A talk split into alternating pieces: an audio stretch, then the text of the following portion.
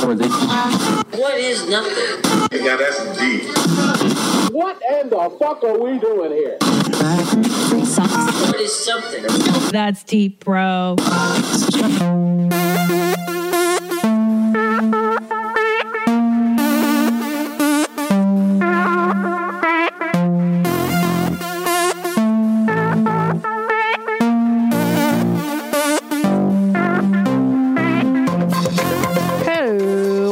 That's Deep, bro. I'm your host, Christina P. Thank you for downloading this episode. Uh, got a lot of great emails to answer and some very important stuff to get into. But first, uh, hold on. a s- Oh, but first, let's do some dates. Okay, uh, April 29th, one night, one show, Cobb's Comedy Club in San Francisco. Those tickets are almost completely gone. Uh, if you're going to go to that show, now is the time to get those tickets.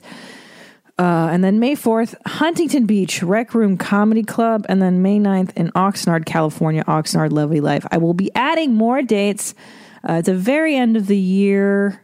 Uh, some theater stuff. Uh, I can't announce just yet, but I'm very excited, very excited to do those dates. Boy, oh boy, I just love. Can I tell you, I love doing stand up when when people show up, knowing the lunatic that I am and what they're in for.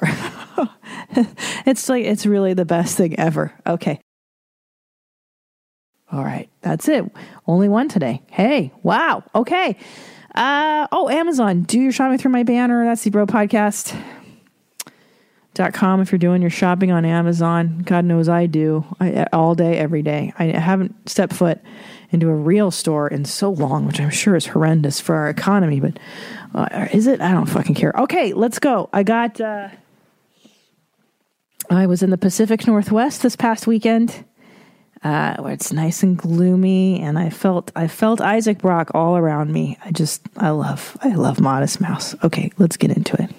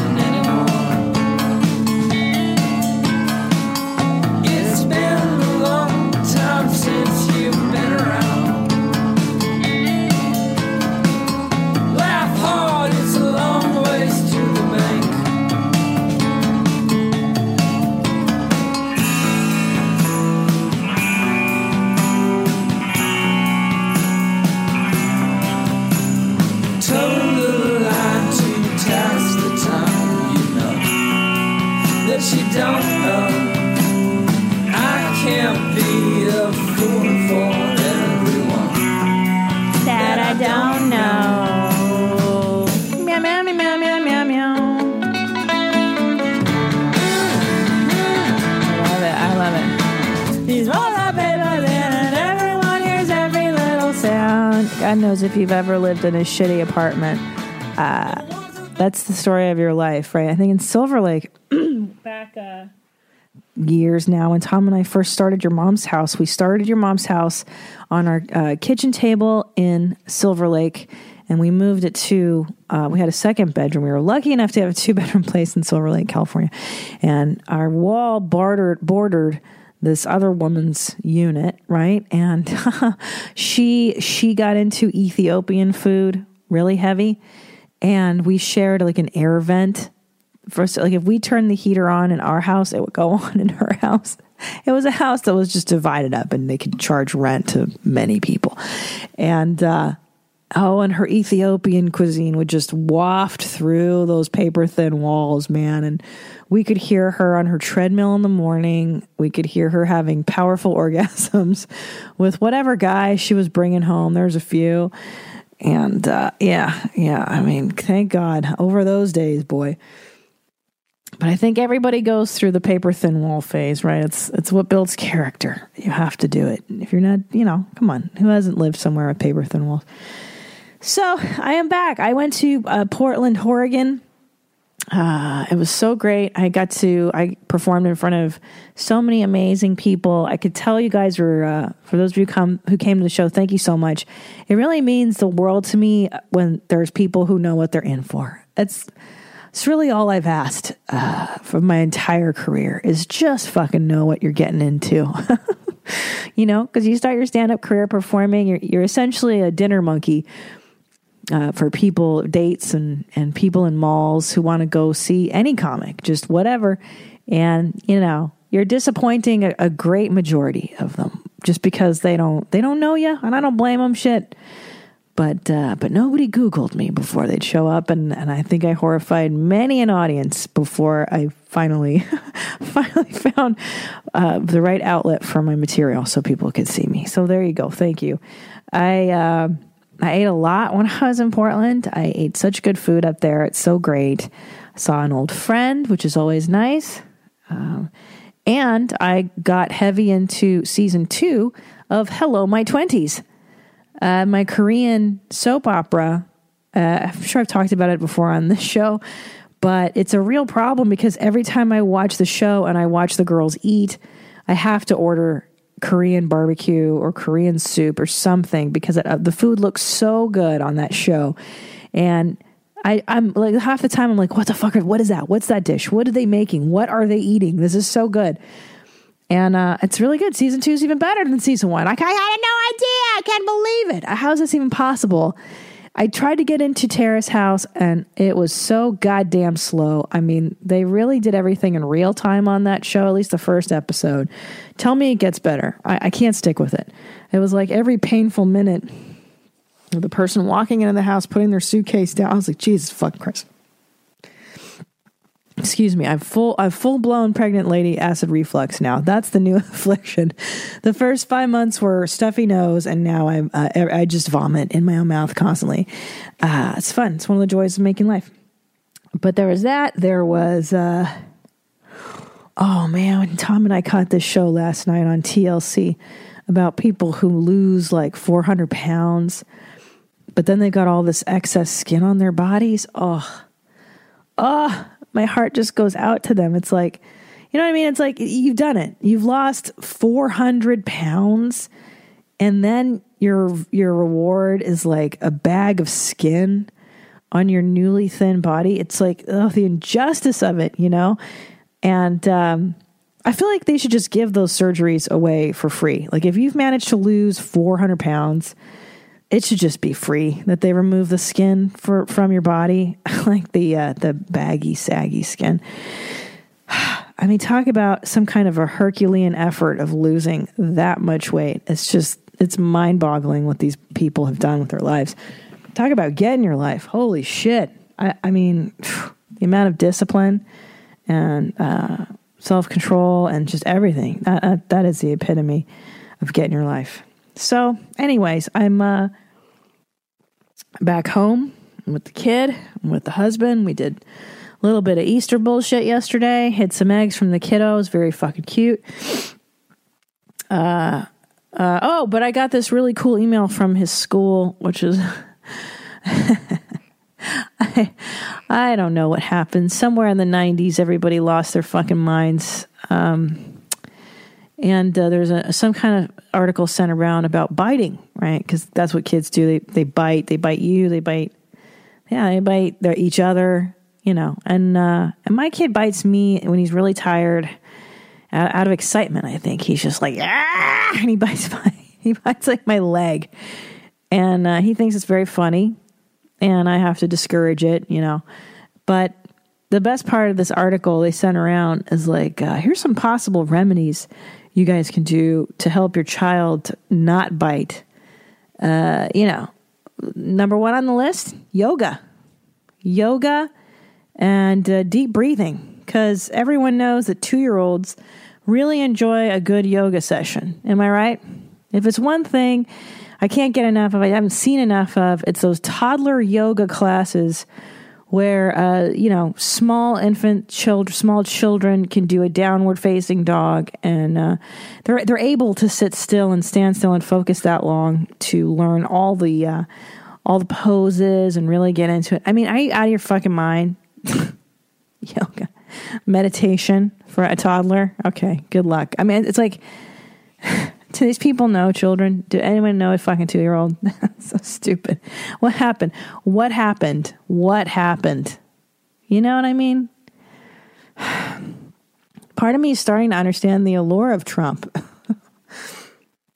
if anything, if anything, uh, I get, I, you know, I guess people are like, I guess people are sick of this horse shit too. And they're like, well, maybe the Republicans can usher some sense back into the the liberal landscape because I'm liberal. We all know this. I'm not ultra, ultra, ultra, ultra. Okay, there's some shit that I I can't I can't help but roll my eyes at. Uh, much like the yoga for toddlers, or um, I mean, there's so many things. If you guys watch my special, it's all in there. Breastfeeding until the kid is in college. Uh, you know fucking vegan organic diapers. It's like, dude, enough, en- enough, just enough. Just enjoy your first world privilege for God's sakes. For yoga, yoga for toddlers.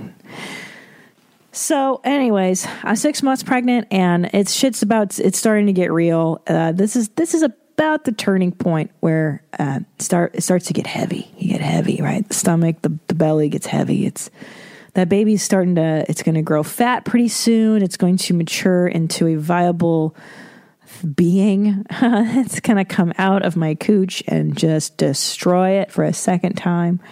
I'm going to have to go to thailand to get my vagina reconstructed. But uh, this is it. This is when it happens. This is when you roll over at night and you're just like ooh there's a head. I can feel a head. I can feel a foot. I can feel all these things. Um, but I will say the the blessing in the skies, if you will, about pregnancy. Um, if I could get deep on it, which I enjoy because um because I'm not very good at uh, at the self care. Right, that's a word my shrink uses. Self care, taking the time off to nurture oneself, uh, to to do the things one enjoys doing, uh, cultivation of hobbies and interests sometimes that's just going outside and sitting in sunlight for an hour. like today, I was like, oh, I just would love to just go sit outside. Uh, but um, I, I did for like 15 minutes. That was my compromise to myself.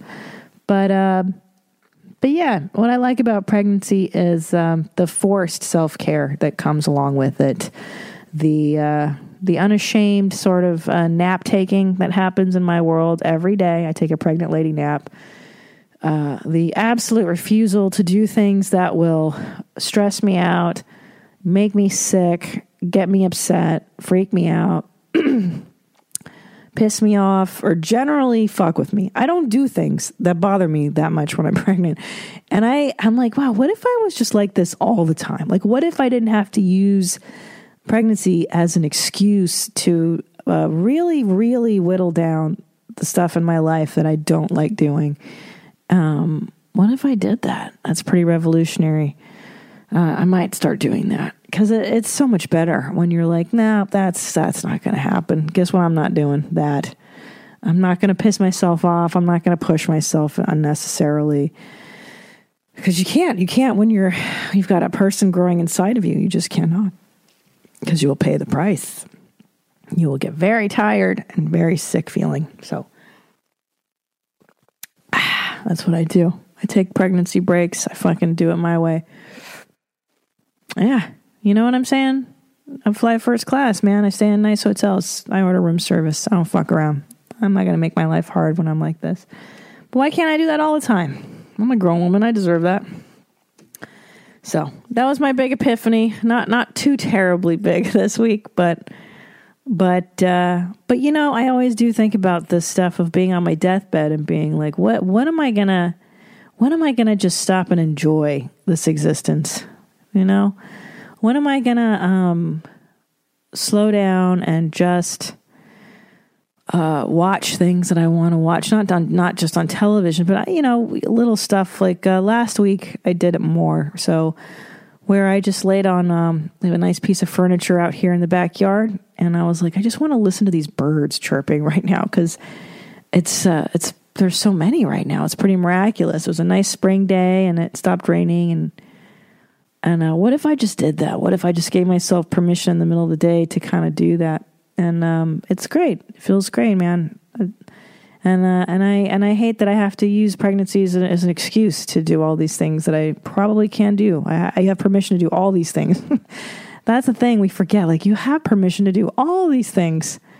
You don't need an excuse because when you're on your deathbed, are you going to look back and be like, "I'm so glad I worked so hard. I'm really, really stoked that I spent so many hours working on shit."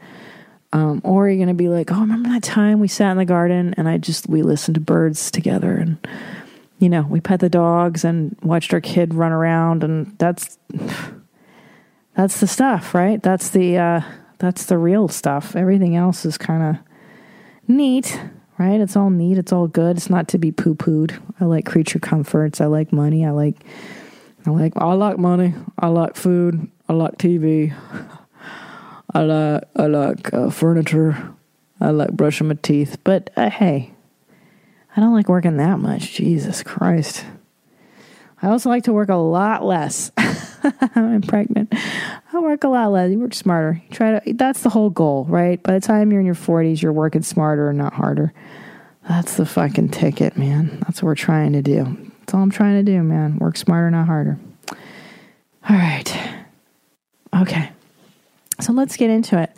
Let's do some. Uh, uh, let's do some emails.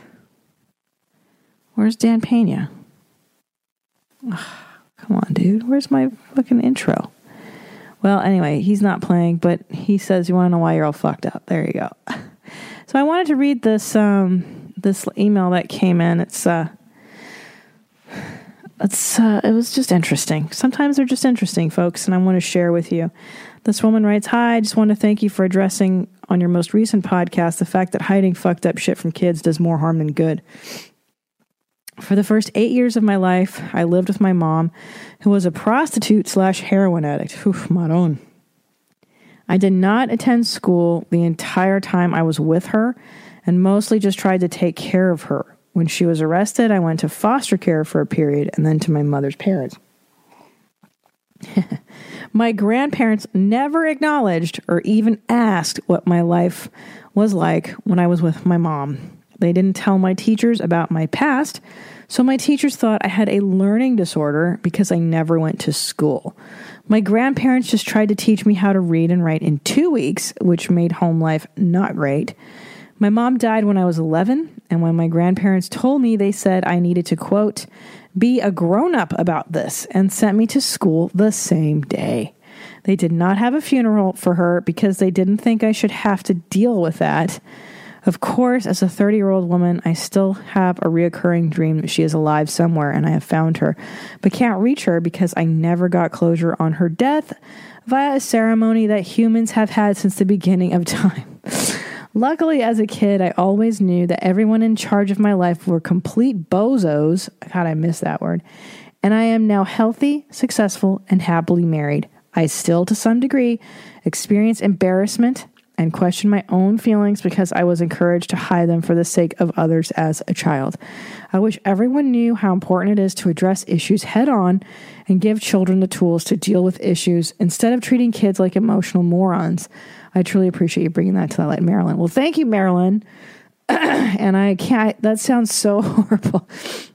They're like, yeah, it's fine. Your, your mom died? Uh, just go to school. Just go to school. It's fine. Well, and we're not going to tell the teachers what happened to you because we're probably a little bit embarrassed that our daughter was a screw up. And, uh, and yeah, let's just ignore it. Let's hope it all goes away. Just hide it under the rug. And, um, yeah, it's fine. Could you imagine being that generation? Oh my God. You know, and that that see that's the thing. I know I'm supposed to cultivate empathy for these people, for your grandparents, and I, they were they were not raised to have any kind of emotional uh, language, so they didn't know, and they just thought that ignoring it's probably the best way, right? Don't bring it up, don't make her feel bad. Um, I you know, and and I get that on a rational level, I do, I really do, I get it that they're not they're not equipped, and then. and then and then you hear stories like this and uh, like many others from comedians that i've spoken to over the years. Um, and you're and you're just like ah, some people are just pieces of shit too. You know what i mean? Like i heard a story about a guy whose father had you know three different wives and had fathered about 24 children and this man found out about his other siblings when he was about 40 years old. And, uh, and, uh, and when, when asked about this from other people, this, this person was like, well, you know, he's still my dad and, and still felt like defending the father is what I'm trying to say. Like still, still afraid of his dad kind of and still wanting to defend his father as a good person in his mind, right? Like not being like, yeah, that guy's a fucking piece of shit. Uh, wow, I can't believe what a what a diarrhea parent he was. Uh, it really sucks, and I'm really angry with him. And instead, a lot of us do that thing where we defend the people that essentially really didn't do a great job raising us or have abused us or whatever it is. Um, and this happens in like relationship things too of abused women and, and relationships, whatever. You defend the person who's actively doing a bad job of being a person towards you.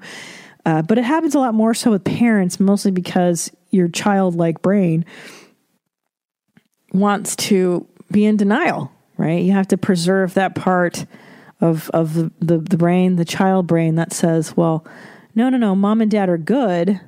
Uh, everything's fine because if you know if not then your world crumbles because you're kind of dependent you're solely dependent on them as as a tiny little as a as a 2 year old as i see mine is dependent on us and uh, they're your world and if uh, mom and dad are bad boy my world crumbles because what what do i do who do i stay with i mean you hear these stories about um, children who are abused and when like child services takes them away there's a story about a boy who had cigarette burns all over his body and when child services took him away, he uh, he was like, "Well, when do I get to go back to my mom and my dad? When do I get to go back?" And and they were like, "Well, no, that's the whole point. We're going to keep you safe. You're not going to have to go back." But the kid was like, "Yeah, but those that's my mom and dad. I, I have to go back." So, you know, there's this primal thing of wanting to protect and to keep these people sacred and good in your mind because as a kid you can't you blame yourself basically when your parents are dog shit you go like well i must be a bad person because they don't want anything to do with me i must be a bad kid because you know uh, dad left or mom left or mom's a heroin addict surely i must be a piece of shit because um, there's no reason my parents are good i must be the bad one right and uh, and then that causes a whole world of problems so my point is I, I really I have a, such a hard time, especially um, now that I'm raising my kid and bringing a second one into the world. I have a really fucking hard time forgiving, especially this generation, this era of people, of forgiving people uh, for being pieces of shit. Um, it's like you know what, having kids is elective. It's really not uh, involuntary. There are lots of ways not to have them if you so choose. There's lots of ways to be a good parent and lots of ways to not be.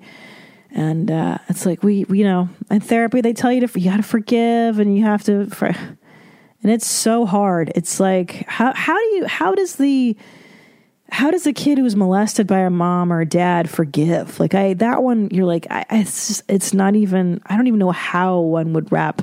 How do you wrap your brain around that one? Or, or I don't know.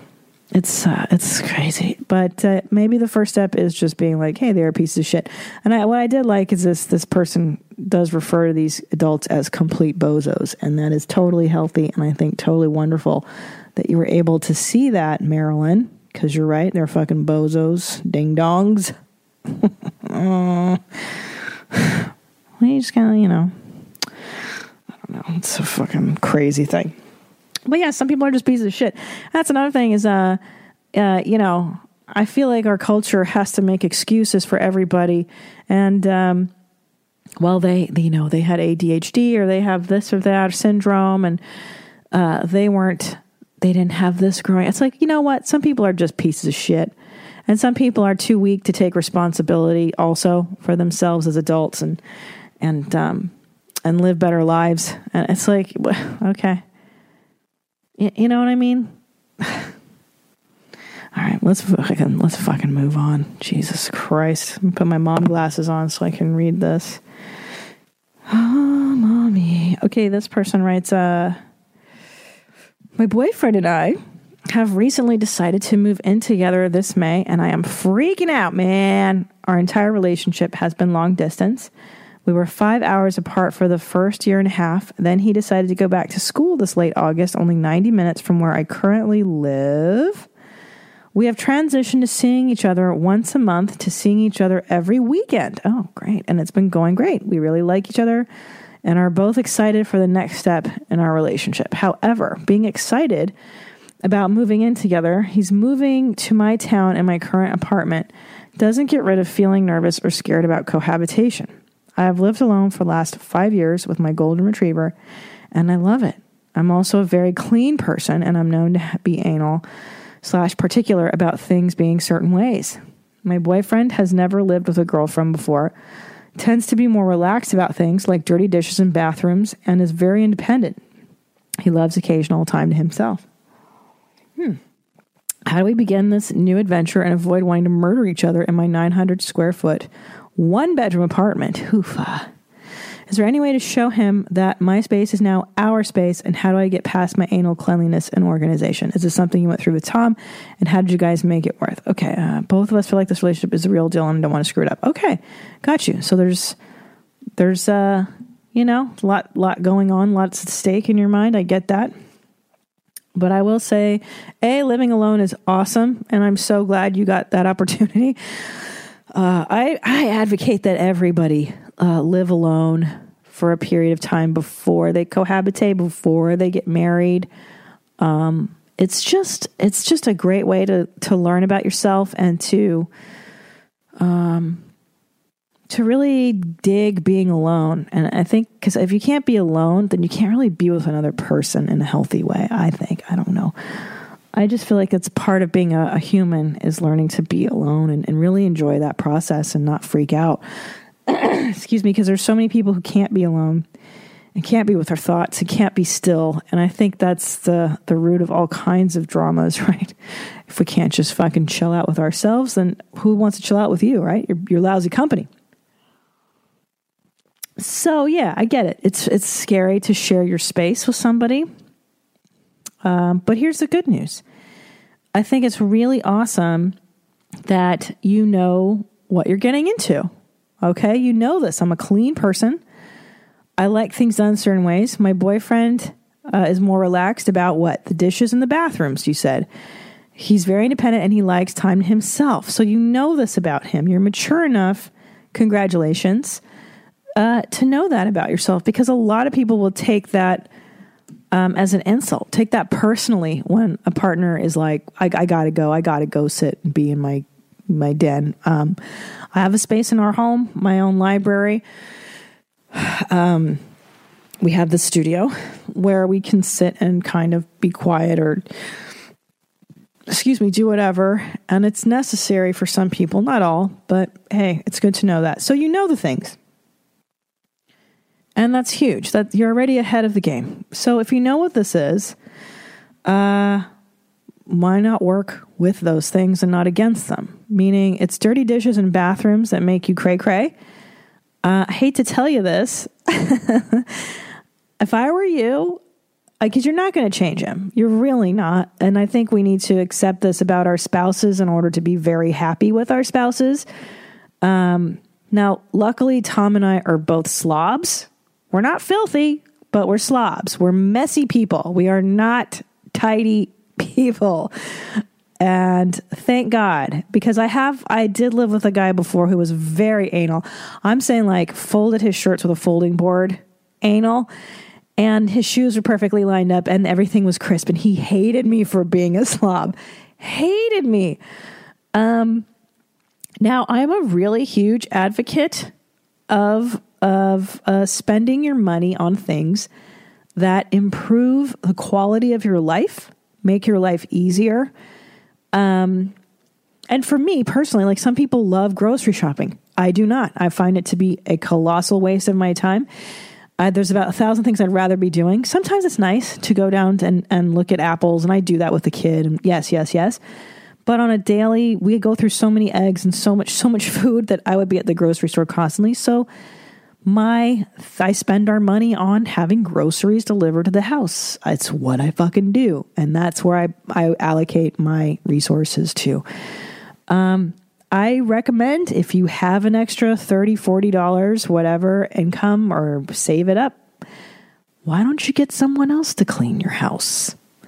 There's these people called housekeepers. They're professionals, professional housekeepers. You ever had one come to your house and clean it? It's amazing. And guess what else they do? They'll do your laundry for an extra whatever. You negotiate with these people.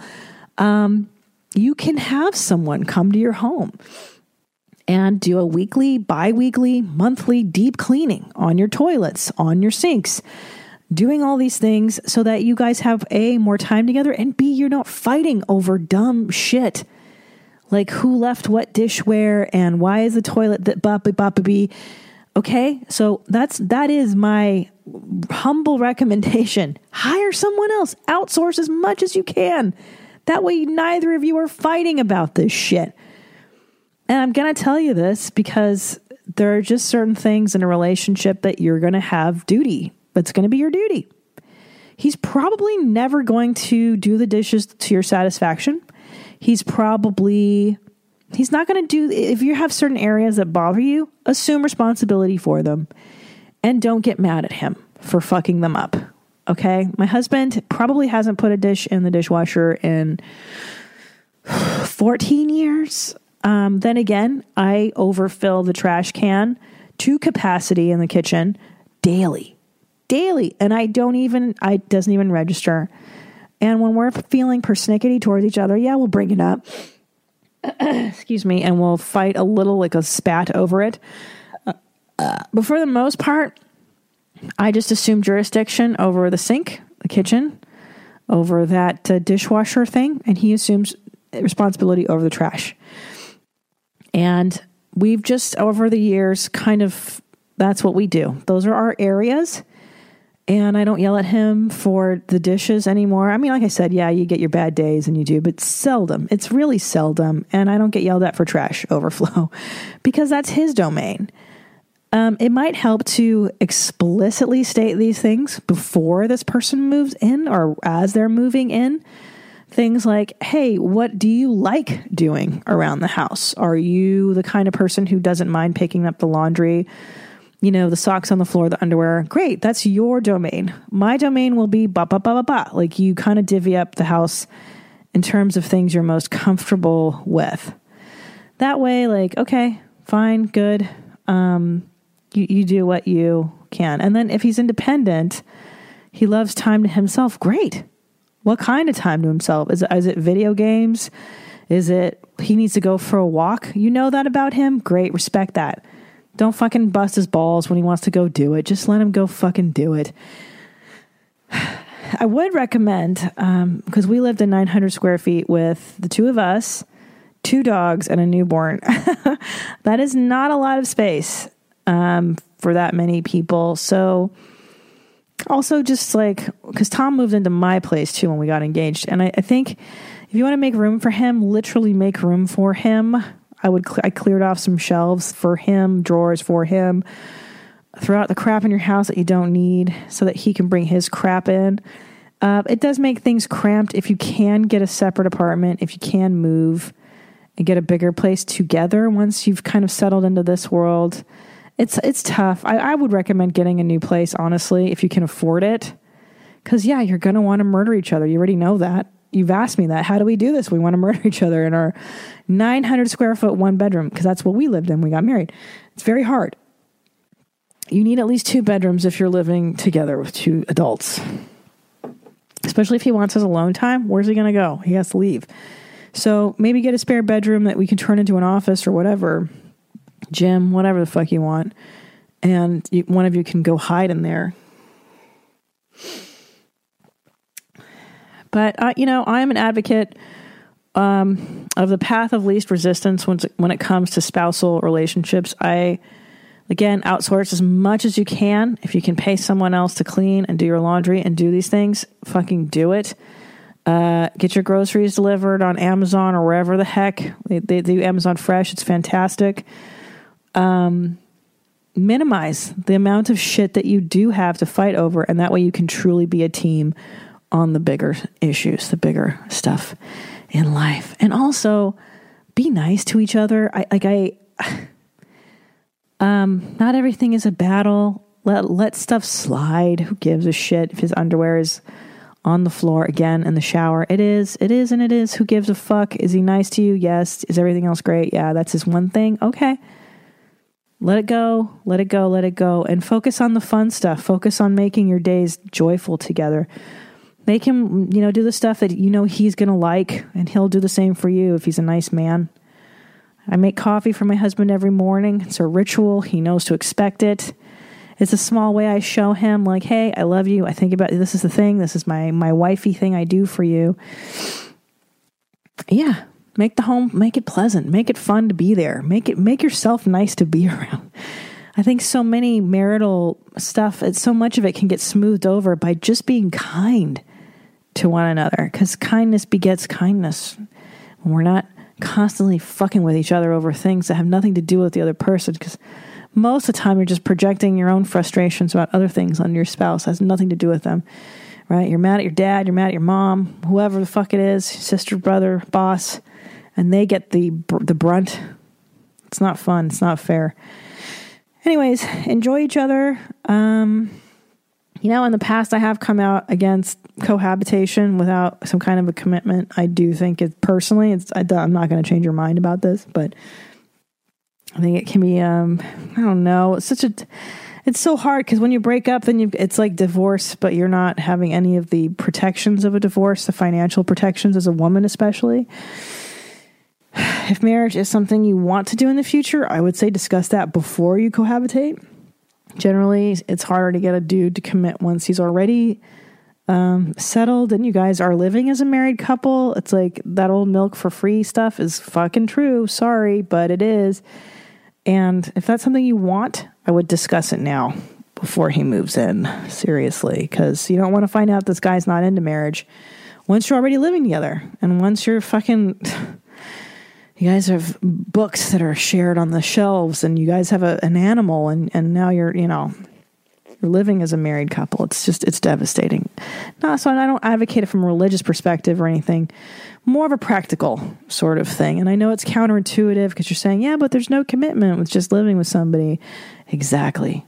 There's no commitment with just living with somebody and there's no reason to um really push through issues and to really think about things and really take that other person into consideration, unfortunately. That's just my experience. I know a lot of you, and like I said, I'm not going to change your mind on this stuff.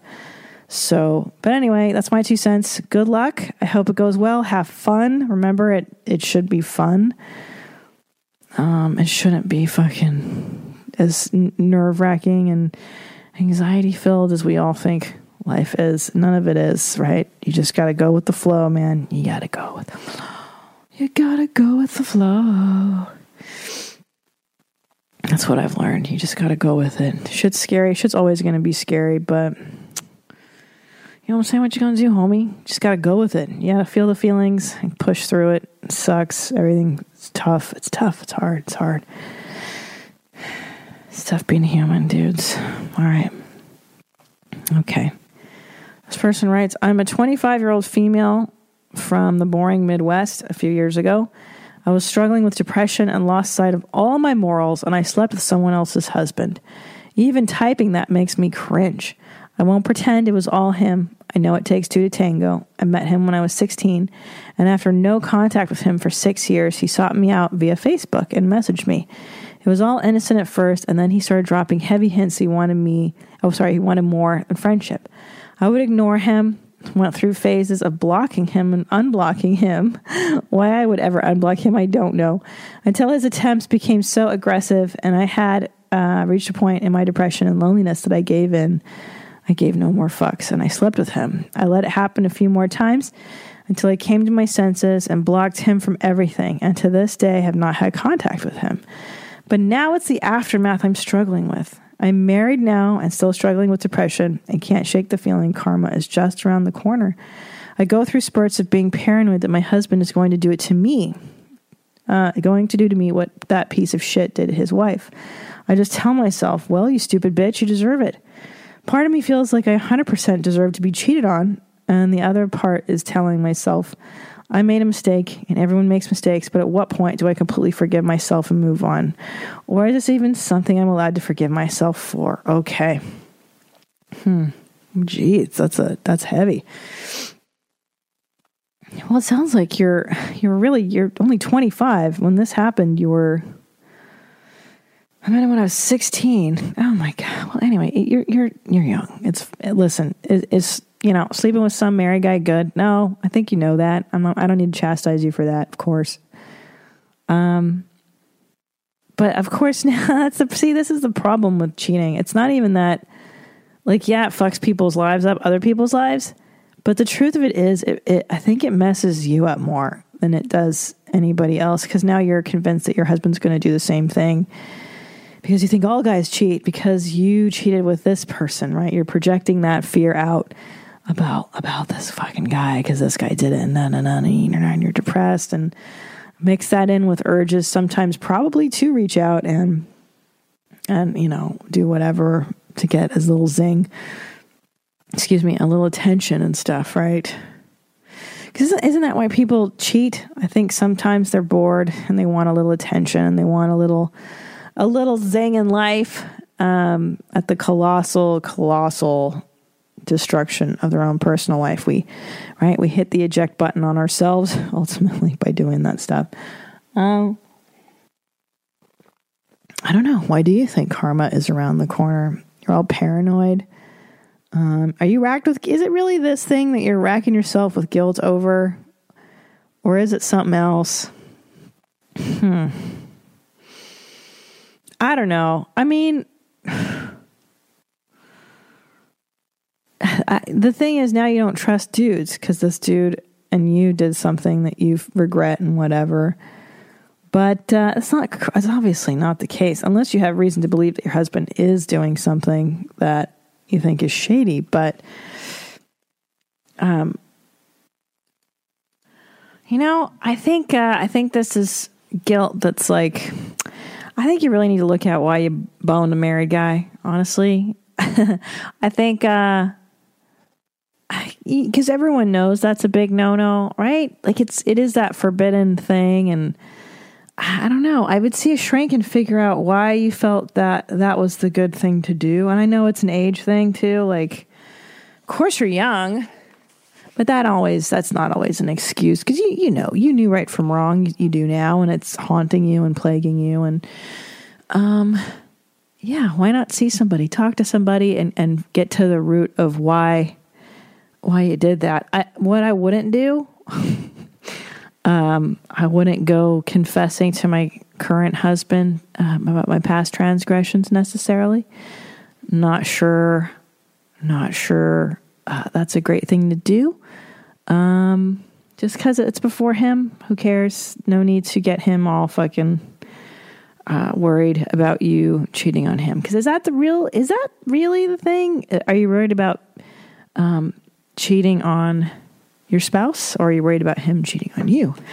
I don't know. We tend to, um, what is it? Project the thing that we fear the most in ourselves Is that right? I'm not a fucking shrink. I don't know. But definitely go talk to somebody, get to the root of it, get your life, figure the shit out, bro. There's no need to suffer. There really isn't. So there you go. All right, let me uh we'll do one last email and then I'm gonna go and sit outside in the sunlight while it still exists today. I think I will. I think I'll treat myself to some sunshine. Whoa, crazy. Okay. This person writes in uh, Hi, Christina. Congrats on your second child. Thank you. I know several of my family and friends who have more than one kid say it gets easier to prepare for the second one. Yeah, so far, preparation. what are some things that you've learned after having one kid you wish you knew beforehand? Oh boy. I don't think you can fully prepare emotionally and physically until it happens, but it's still interesting to hear different perspectives for how to handle it all. Okay. Yeah, James. Oh, oh, I do San Diego anytime soon. Yeah, we're looking for a, an ideal venue, actually. There's been some issues finding a good venue, but yes, San Diego's on the calendar pretty soon, hopefully. Okay, so here's some shit. Yeah, preparing for the second one certainly has been easier for me because I know exactly what shit to buy. And I know pregnancy, I know what I'm getting into, so it's not as horrific the second time around. There's way less anxiety. Um, that being said, for second kid anyway, whole new list of anxiety, whole new list of shit to be anxious about. Um, but you know, we'll get there. We'll get there when it comes. So, uh, okay, what are some things you learned after having you wish you knew beforehand? Um, I wish I wouldn't. I would not have listened to somebody who told me not to hire a night nurse. Uh, this woman had guilted me about it, and she was like, "It's your job to wake up every two hours and breastfeed that baby in the beginning," and blah blah blah blah blah. And I fell for it. Like I, I went against my better judgment, and I was like, "Yeah, you're right. I should do everything alone by myself." Um, get as much help as you can.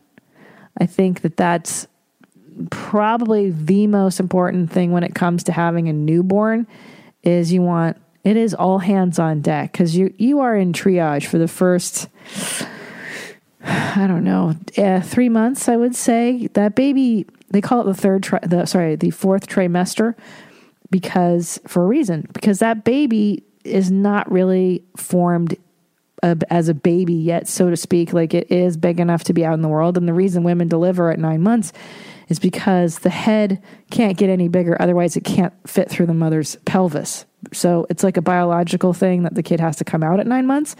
But i think technically it's not cooked really.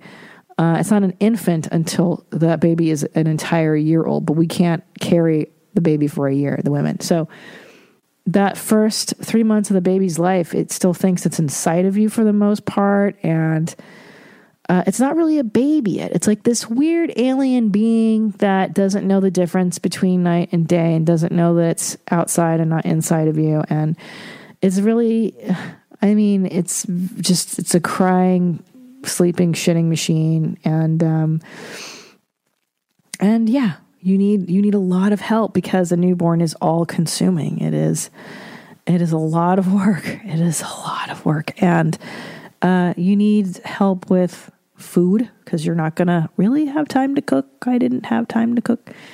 Uh, you're gonna need help cleaning your house, doing the laundry, doing all these things that you, you normally had time for. You will not have time, at least in the very, very beginning of having a baby. Uh, so take help wherever you can get it wherever you can get it. and I would say, because I had a lot of mom guilt about like leaving my baby with a nanny and going to take a shower or going to do something pleasurable in the very beginning. I was very, very just racked with mom guilt. Um, so I would say expect that. uh, don't ever buy newborn sized clothing. They grow out of that shit in like a minute if people are buying you stuff, tell them to buy you the next size up or next two, three sizes. What else? You're going to hate your spouse like you've never hated them. Uh, you will fight. You will resent them. You will be sleep deprived. You will. You will uh, wonder if your life is over, if you've made a good decision or not. Uh, what else? trying to think back to all those newborny moments. Um, But then there's other stuff. I think. Uh, oh, here's what I will tell you: is that that phase passes. That newborn stuff, like I said, lasts for the first ninety days, and then they become a baby, and and that part's really fun and really different. And uh, and now you can go into that realm of parenting and that parts. I think that that then it gets way more fun. At least for me. Some people love the newborn phase. Um, for me, it's I really didn't the first time around. I might love it the second time around. I don't know. Uh, but expect that each phase kind of is just that. It's just a phase. And if your kid is doing something crazy or wilding out or waking up at five in the morning, it probably won't last that long. It'll phase into something else, some new thing. And, um, oh, and then I'll tell you this the one thing that nobody fucking tells you about having kids that it actually what is the hardest and for those of us that have grown up uh, in a, an unideal homes and and if you've grown up with a lot of parental drama having a kid just kind of brings back all your stuff over and over and over and over. And that's why like so many traumatized people don't even have they're like i'm not even going to have a kid because I, I there's too much going on. And i really respect that because you will go through your own you will go like what the fuck? Wait a minute. My parents didn't do this and they didn't do that and i didn't get this and i didn't get that. And um, and there's two ways people can handle that. You can take that out on your own child and recreate it for them, which is fun, right? Or you can get yourself to a therapist and figure it out and not do the same shit to your kids that was done to you. That's the biggest thing. Oh, oh gosh. Um, prepare for your life to be completely changed. It really is. It's like you'll have some semblance of your old life. Like you'll be able to do some of the things and feel, but honestly, it's like it's so transformative. I'm really not the same person I was before I had um, Ellis. There's no way. There's no way you can go back. It's like it's like once you've you've been once you've been there, you just yeah yeah you can't you're not you're never the same person. But I do think I'm a better version of who I was. Um, definitely more compassionate definitely more um, patient. My world has expanded a lot, and I don't need as much sleep, which is really neat. It's something that happens to you. You just you're like a marine. I don't even need to sleep as much as I used to. You get used to that. Um, yeah, I think that. Now here's the here's the neat parts, and here's like the amazingly fantastic parts. Is that if you if you like your partner it's probably one of the coolest things you guys can do is raise a child or children together. It's uh, it's probably it, seriously my most favorite moments in life are when the three of us are together and we're laughing and playing and doing something silly and uh, the kids laughing and Tom is just loving like doing boy stuff with him. I just love that. Um, I love like making pancakes with him and doing all kinds of silly stuff that I never got to do with my parents. I, I love I love giving him the stuff that I didn't get as a kid. Um, and that goes to like small shit like um, like I just bought him these smelly stickers that in the 80s they used to give it to you like when you got an A on a test you get like a pickle sticker or like a taco smelling sticker and I found them on Amazon and we've just been going nuts with stinky stickers. They're so fun and they're just so stupid and yeah, like shit like that, man. Um, that part's kind of cool because also uh, when you have kids it kind of uh, it can heal the parts of you that were kind of fucked up from your childhood. So you get to give somebody the thing that you didn't have and in doing so it's like it repairs that part of you in a, in a strange way in a cool way in a very surprising transformative way. And i i like it. I, I don't know. I recommend it. I say having kids is pretty awesome. It's um, definitely not for everybody and if you're okay with responsibility, which I am, I feel like I've been responsible my whole life. It's great. Uh, and I don't mind messes. If you don't mind messes, that's cool too. Uh, I like a little bit of chaos. I think it's fun. I like. I don't mind the screaming and the running and the jumping and the throwing and the thing. I like that shit a lot. And uh, yeah, the more chaos, the better. So there you go. I hope that answers your questions, uh, James. I hope you have a kid soon. It's fun. Oh, and by the way, don't listen to these dumb fucks who tell you that when is there a good time to have a kid? Okay. This is like the same idiots that are like, when's a good time to get married? When is there a good time to ba ba ba? There's always a good and a bad time to have children, to get married, uh, to have surgeries, to do whatever. There's yes, there is an ideal time to have children. Here, here's one of that is when you're in a loving, committed relationship with someone that you've known for at least four years. Okay, so you've seen them through four seasons. Uh, you're both of an age where it's appropriate. You've got a career that's kind of kind of coming together or is together. Uh, ideally, a career that is together. Um, so the you guys can afford childcare. You can afford diapers. You can afford all the expensive stuff. And by the way, there's you know, yes, duh, it's expensive.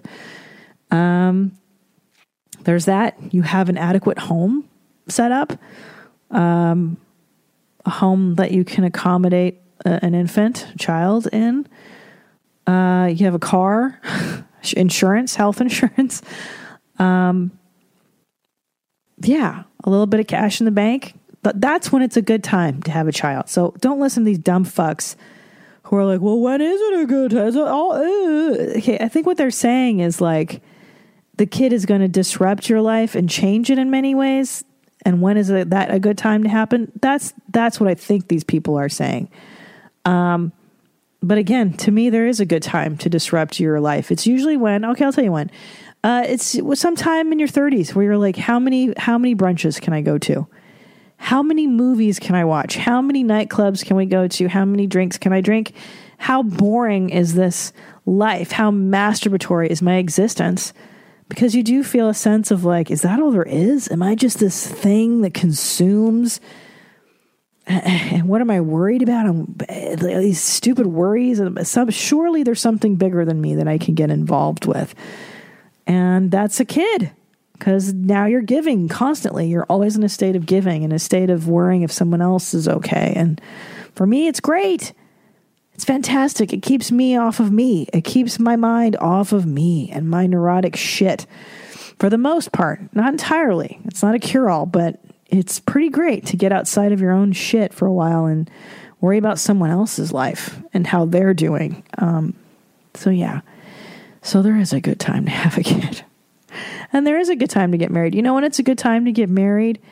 Uh, when you've known this person, again, I would say four seasons through, you've seen them through four years of something, right? Three or four years. Um, you know their character. You know what they're like with money. You know what they're like with their parents. You know what they're like with work. You know what they're like in balancing their time and their energy. And you know if they're ambitious and you know if they sit around and smoke dope all day and play video games or if they're a kind of person who's a get up and go kind of person, if they exercise, if they take care of themselves. Until you know all these things about somebody, don't fucking marry them. Right? That's when you know. And it takes a few years to really get to know somebody. I would say wait three or four years before you get married. There you go. That's my fucking two cents. What do I know? I'm just a dickhead comedian. Uh, but hey, that's all I know. It's, I, I'm just telling you what I know about life. This is not an absolute.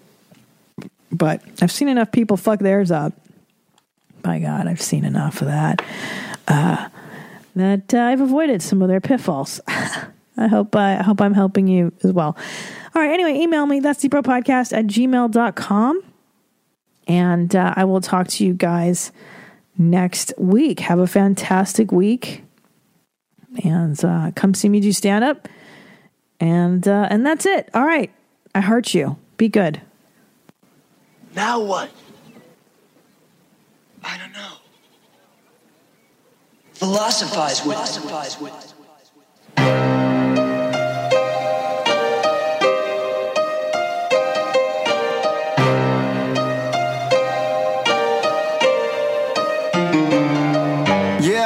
It's Christina P, aka Miss Jeans. This ain't your mom's house, it's a different theme. Gotta be critically thinking. Like you caught up at a cocktail party, odd thoughts start to sink in. John Locke, or was it Socrates? Aristotle or Plato, maybe Hippocrates. Got us talking all properly, topically. Just a comedian discussing these philosophies. Serious questions, silly people. What's that? What's that? That's deep, bro. It is the ultimate metaphor for life. And you know what that is? What? That's deep, bro. That's deep, bro. That's deep, bro.